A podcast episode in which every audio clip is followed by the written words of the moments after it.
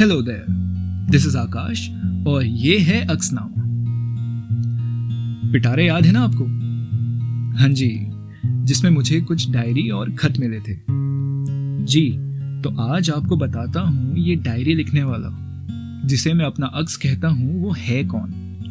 अरे अरे, सब्र करो, नाम बताऊँगा, लेकिन उससे पहले उससे रूबरू कराता हूँ। तो अक्स ने मेरा दुख देखा है। अक्स ने मेरी खुशी देखी है। अक्स ने मेरी निराशा देखी है, अक्स ने मेरी उम्मीदें देखी हैं।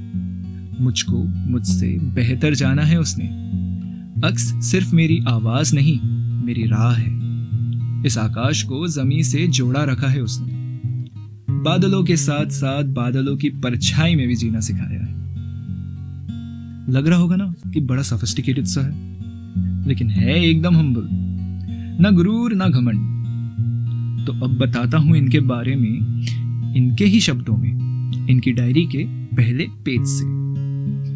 तो नाम गगन, काम वफा की तलाश। शौक, शायरी लिखना, दोस्ती करना। कद, पाँच ग्यारह। वज़न, खैर, गगन को कौन ही तोल सका है। मकसद, दूसरों की। ना ना, अपनों की मदद करना। खुशी के क्षण बहुत सारे, लेकिन दुख का फ़िलहाल कोई मेजर नहीं। पसंदीदा रंग हल्का नीला, जो कि आकाश का भी रंग है। और इच्छा। जरा गौर फरमाइएगा। माना कि माना कि ये जमी गुलजार ना कर सके। माना कि ये जमी गुलजार ना कर सके हम, पर कुछ खार तो कम कर जाएँ गुजरे जिधर से हम। आहा, क्या बात है।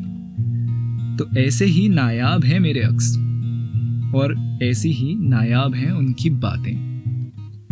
तो अब मिलता रहूँगा मैं आपको इन्हीं नायाब बातों के साथ, इस गगन की उड़ान में। एक उड़ान जो है कुछ आपकी और कुछ मेरी।